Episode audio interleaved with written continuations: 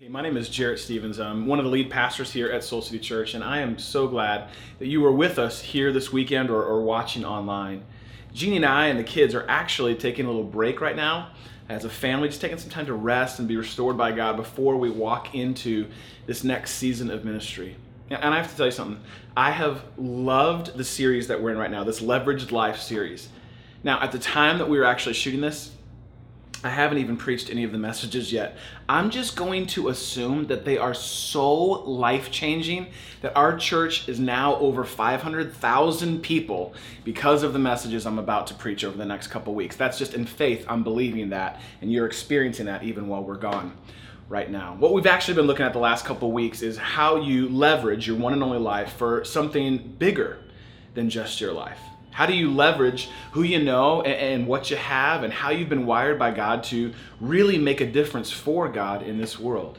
How, do you go all in with God with all that you've got and all that you are? Now, we're actually shooting this video right now at a place that I love called Workshop here in Chicago. It's a great place for creative folks to come and have kind of a co-working space. What I love is it's actually started by and run by a guy from our church, Ben Skoda, runs Workshop, and it's such a cool space. And I love coming here. I mean, this is such a cool place. Anytime anyone asks me where they should go, or they're looking for some office space or creative space to work, I tell them to come here because it's such a cool space. I love the views of the city right outside these windows. You know, we actually live in one of the greatest cities in the world. And anytime anyone asks me about Chicago, I can't help but talk about it. I can't help but tell them how awesome our city is. I mean, the lake, the skyline, the food, the sports, the potholes, the politics, all of it. I love it and hate it and love to hate it all at the same time. You get me started on my city, I'm going to talk about it for a while. I love my neighborhood, my little corner of the city. Don't make the mistake of asking me about my neighborhood because you're going to get a history lesson on this neighborhood. I'm going to tell you about the schools. I'm going to tell you about the restaurants that I love going to, about the new restaurants that are coming in. I'm going to tell you about how we feel about MTV shooting the real world in our neighborhood. Just ask me and I'll tell you all about it. Because I love my neighborhood and I don't hesitate to talk about it. Ask me about my favorite restaurant and I will probably go on more than I should. And I'll tell you about what I love to get there and why I love it. And odds are, if you and I go there together, I'm going to know the manager because I've been there so much. Because you ask me about where I love to eat and where I love to hang out, what I love to do in the city, I'm going to tell you all about it because that's that's the way we are, aren't we? Each of us are kind of like our own walking Yelp reviews. I mean, honestly, if, if I were to ask you right now to turn to the person next to you and tell them where the best place is to get a burger, what would you say? If, I, if you had to turn to the person next to you and say the best burger in Chicago, and my hunch is you could probably give them a doctoral thesis on that burger. If I asked you about the best movie you've seen this year, you could go on and on and on and on about that movie. If I asked you for a good mechanic, you'd probably tell me about your guy, right? Because that's another Chicago thing. Everyone here has to have a guy. You got to have a guy. Now, why is that? Why is it so easy for us to be so passionate about things like burgers and, and movies and your guy, your mechanic, whoever it is? Well, it's simple, honestly. We talk about what we care about. We talk about what we care about. We share what we care about. And we're quick to speak at length about those things that we care about. We talk about it no matter what they are, except for one thing typically. And that's what we're actually going to talk about this weekend. All the other things in your life that you care about, you are so quick to talk about them, but there typically tends to be one thing that when it comes to talking about, we get weird. We get nervous. We get all fumbly and jumbly. Why is it that when it comes to talking about God, things tend to get weird? When it comes to talking about your relationship with God or your journey towards a relationship with God with a coworker or maybe it's a family member for you or a roommate, things can kind of get weird why is it that when you're with someone that you care about, it can be hard or even awkward to talk about the one that you care about most? Now, it could be for any number of a couple of different reasons.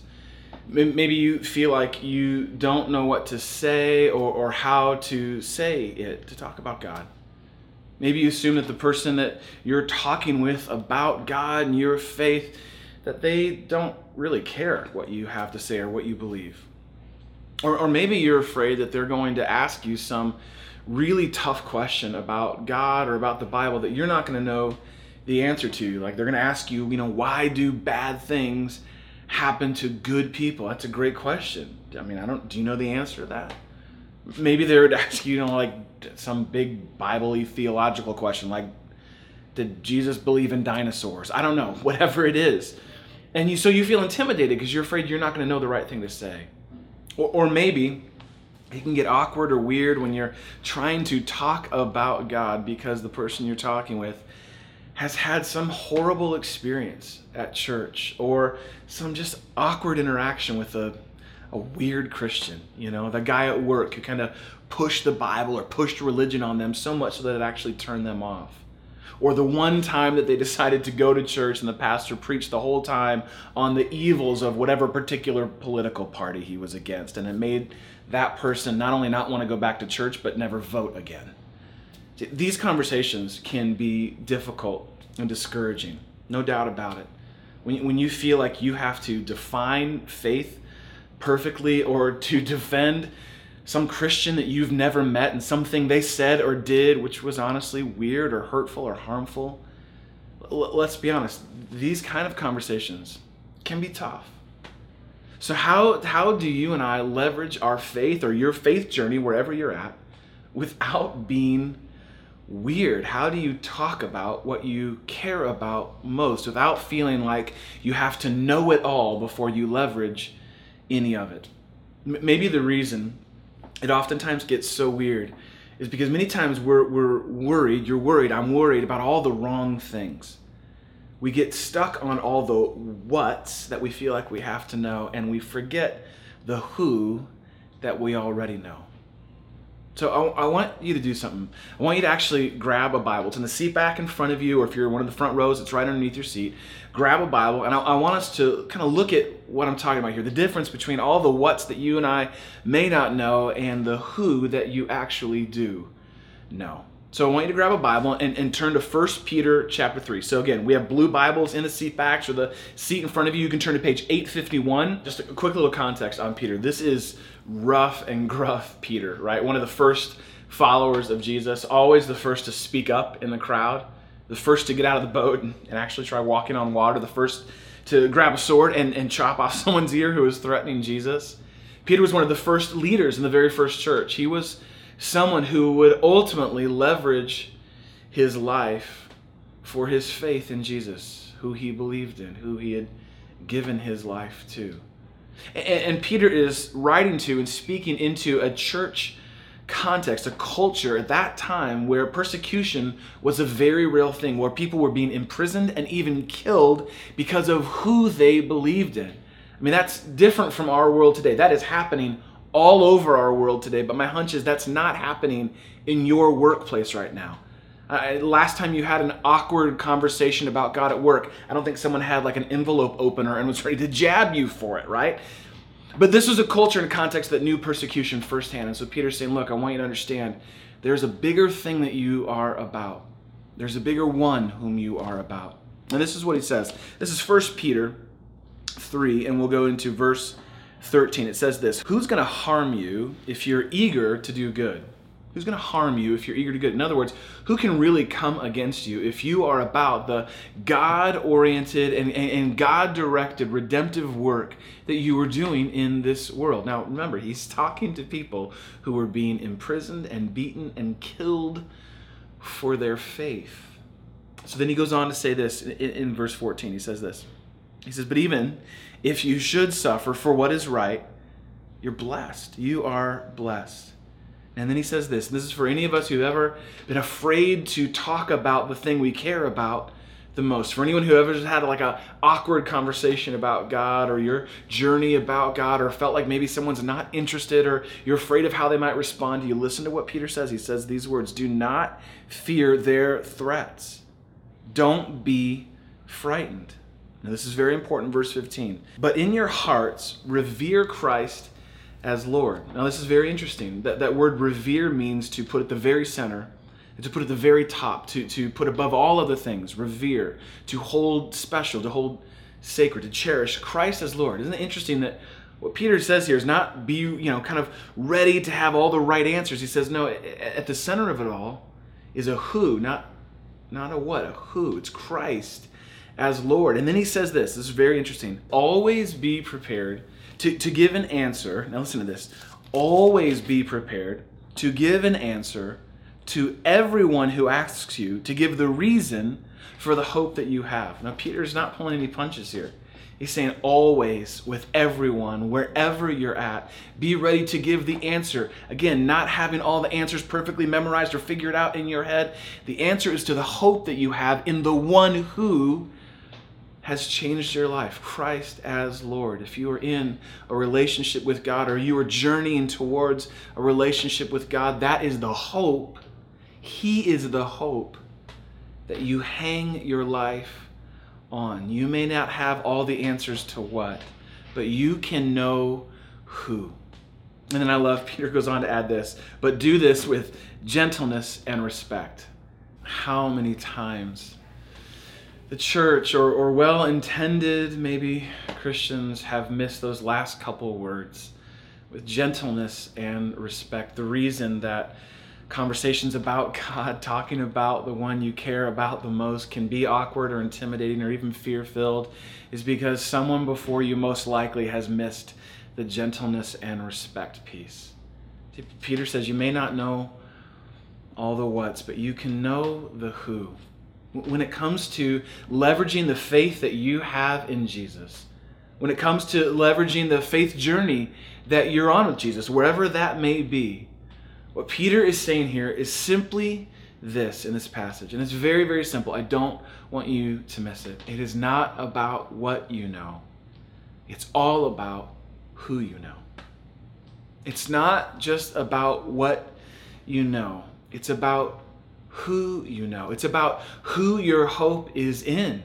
And for Peter, and for me, it's in the resurrected Jesus, the one who came to this earth to be with us, to give his life for us, and was raised by God so that we could actually have relationship with him. This is who I have my hope in.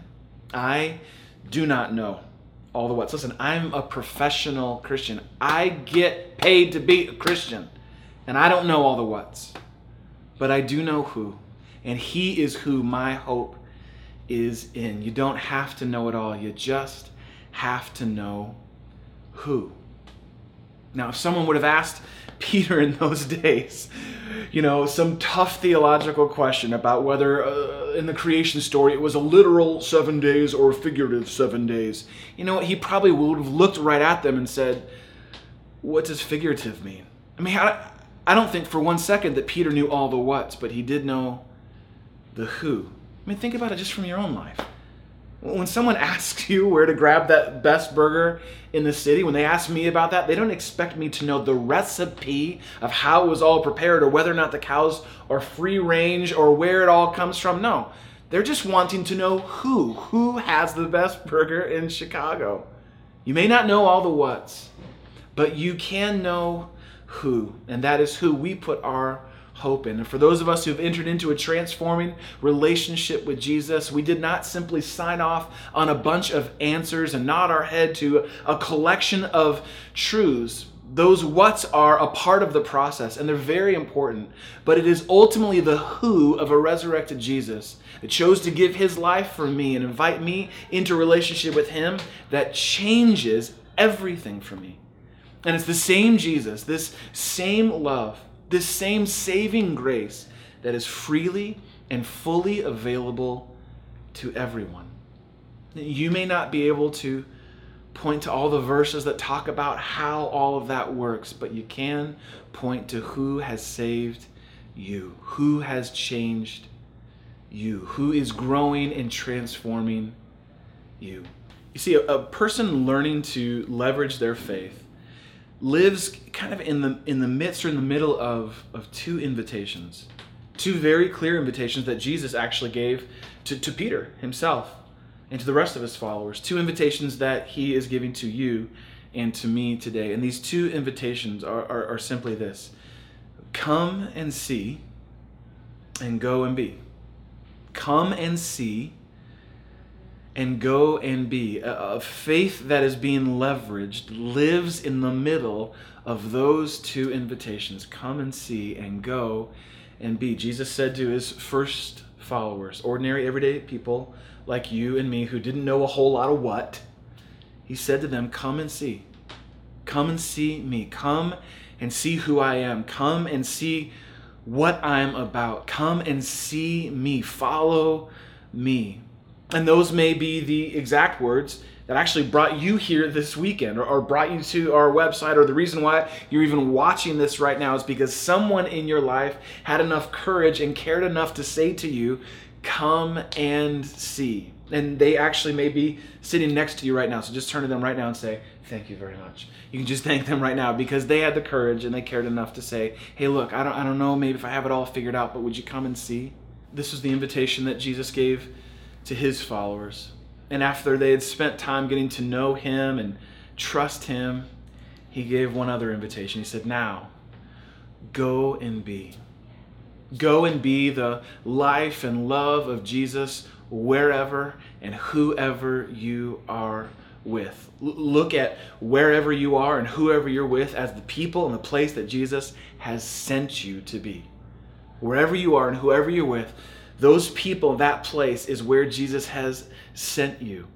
It's all an invitation for you to leverage your faith in whatever opportunities God gives you, to be prepared to give an answer to everyone who asks you for the reason, for the hope that you have, and to do it with gentleness and respect. Come and see and go and be. These are the invitations of someone living a leveraged faith. And I, I, want you to see a story. I want you to see what a leveraged faith really looks like. What, what it really looks like for someone to live in the middle of come and see and, and go and be. And it's from an ordinary, everyday guy that I've known for years now, a guy who actually helped us start Soul City Church. His name's Dave Van Dixhorn. And I love Dave. I've known Dave for almost 20 years. And Dave actually gave a year of his life, left his job, and gave a year of his life to start this church. And he was here every single day. And literally, I mean, you look around you, and his fingerprints are literally all over this church. And after about a year or so of him kind of taking a hiatus from a paycheck and devoting his time here, his wife lovingly looked at him and said, You need to go back to work. And so Dave had to get a job. And so he, you know, kind of found a lead to a great job here in the city of Chicago. And I, I, remember the conversations. I remember going to lunch with Dave and him saying how nervous he was to go into this job and how it was going to be so different, how he felt like it was so easy for him to live his faith out while building a church and how much harder that was going to be in a everyday 9 to 5 job. But Dave made a very key decision to look at where he was and who he was with as the place and the people that Jesus had sent him to. He decided to go and be. And after a while, after he kind of lived his life out among the folks he was working with, he began to simply say to the folks that he worked with, Come and see. Come and see who God is and what he's about. And what happened next is truly an only God story. So I want you to check out Dave Van Dixhorn's story and see what a leveraged faith really looks like. I was able to get involved at Soul City Church right from the beginning. I remember getting a call from Jeannie and Jarrett asking if I would help them uh, find a place not only to live, but a place to gather for the church. Uh, it was kind of exciting. I love uh, real estate and development and was for the very first time was able to use my passion uh, of real estate for, the, for his kingdom. From there, I was even able to put my career on hold for 18 months and help them with the build out of the church once we got the space. After my commitment at Soul City Church, I was able to land a great job as a project manager for CMK. CMK builds amazing condos and residential units throughout Chicago. work became really mundane, doing the same thing over and over. I remember going back, sitting in my office, and I think there has to be more than life than just this. It wasn't all that fulfilling, it wasn't all that rewarding, but you know, I, I just trusted that God called me here for a reason. You know, I was able to walk to work each and every morning, and on my walk, I started praying and uh, asking God, like, what, what do you want from me? And it became pretty clear that He didn't want me just to go to work; He wanted to come with me uh, to my workplace and that really that really did change my perspective and started looking at work as as a place that he was with me and not just a place that I had to go to. My lens for people changed, my heart for people um, changed at work. Obviously, everyone works with you know hard people and difficult people at times, and so it was just a real perspective change uh, once I invited God to come to work with me. So when I first started at CMK, uh, the atmosphere was kind of cold and you know, kind of tense and not a very happy, lively place to come to. And gradually, as I lived my faith out, things started to slowly change. The atmosphere became more warm and, and joyful. People realized that you could have fun at work um, and still get work done. We started having uh, an employee of the month and uh, had lunch together and you know fellowshipped and talked and um, that kind of grew into some trust and built relationships. We'd even start inviting other employees to church uh, it got to be a point where we even had to save the entire back row for just CMK employees. You know, we're sitting at Soul City. I look over to my right, look to my left, and I'm surrounded by other fellow employees, which was really kind of special uh, to have that interaction, not just during the week, but also on the weekends. It is really cool to see a company value people of faith. CMK does an amazing job at, at building great buildings, but even these great buildings that are cool and modern are not going to last forever. At some point, they'll probably be torn down.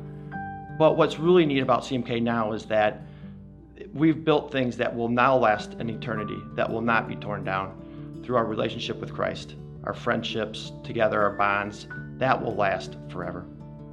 My name is Dave Van Dixhorn. I'm giving my all to live a leveraged life.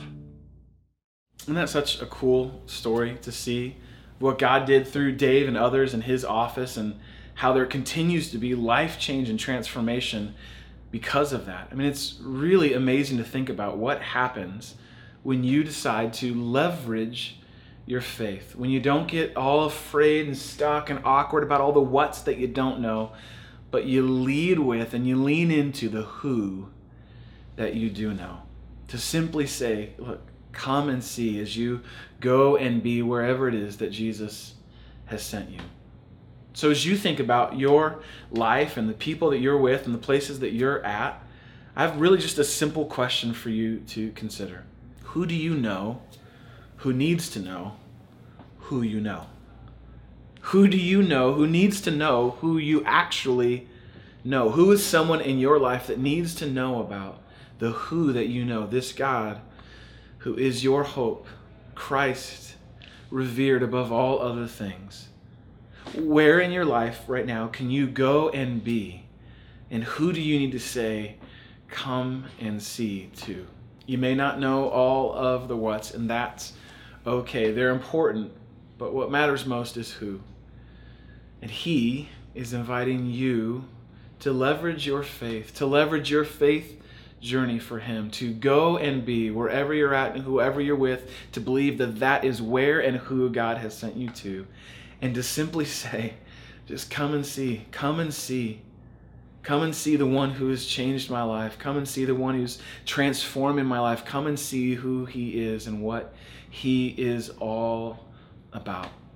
So here's what I'm going to have you do. I'm actually going to ask you to stand right now. I'm going to ask everyone to stand right where you're at. And if you're in a Starbucks watching this video right now, I'm going to ask you to stand too. So go ahead and stand up. And I'm going to ask you in kind of a prayer posture that we tend to take a lot around here to open your hands up and to really think about the who and the what and the where of your life. And to just go, okay, could it be that God is actually sending me to those places with those people to go and be and to simply say, come and see? So here's what I'm going to ask you to do. I'm going to lead you through a prayer, and I want you to name out loud. I'm doing this in faith because I am like in the past saying this to you in the future. So I'm going to have you in a moment say the name of some people in your life, the who's that need to know and need to hear about the who that you care about. the most. I'm going to have you say their name out loud as I pray. And as I do, we're going to believe that God is actually going to do something in your heart to give you a greater compassion for them. So let's pray together right now. God, thank you for the who of Jesus.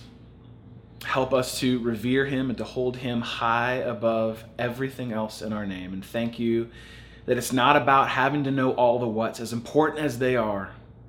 But what is most important is the who, and that's you. And we believe that there are people and places where we go and be that you have sent us to. And when we don't know what to say, then would you give us the courage to simply say, Come and see. Come and see. Come with me to my church. Come with me on my life. See who I am and who this God is who's changing my very life. So, God, we're going to say out loud right now the names of people that we actually care about, that we believe you have sent us to. And so we're going to say them out loud. We're not going to whisper them or mumble them. We're going to say them out loud because these are people that you care about, who you sent your son for, and maybe, just maybe, you're sending us to right now.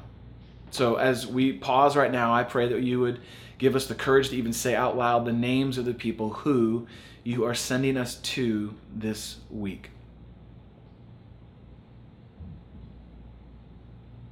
God, thank you for every one of these names. Thank you that at some point, someone somewhere prayed for our name, prayed for us. And maybe, just maybe, the people that we just said are people that you are sending us to to go and be your light and love with. And maybe, just maybe, a simple invitation this week to say, Come and see, might change the trajectory of their lives and their eternity. So thank you, Jesus, that we don't have to know it all but that we can know you. And I pray this week in my life and in our lives that we would do whatever we can, wherever we're at, whoever we're with, to leverage our faith for you. And so now we lift up your name, we worship you, we sing these songs about you and to you, giving you all praise and glory for who you are. We revere you now in this place, and we are listening for your voice as you send us out this week to be your hands and feet and light and love in this city, in our neighborhoods, in our lives. We pray this all in your mighty name. Amen.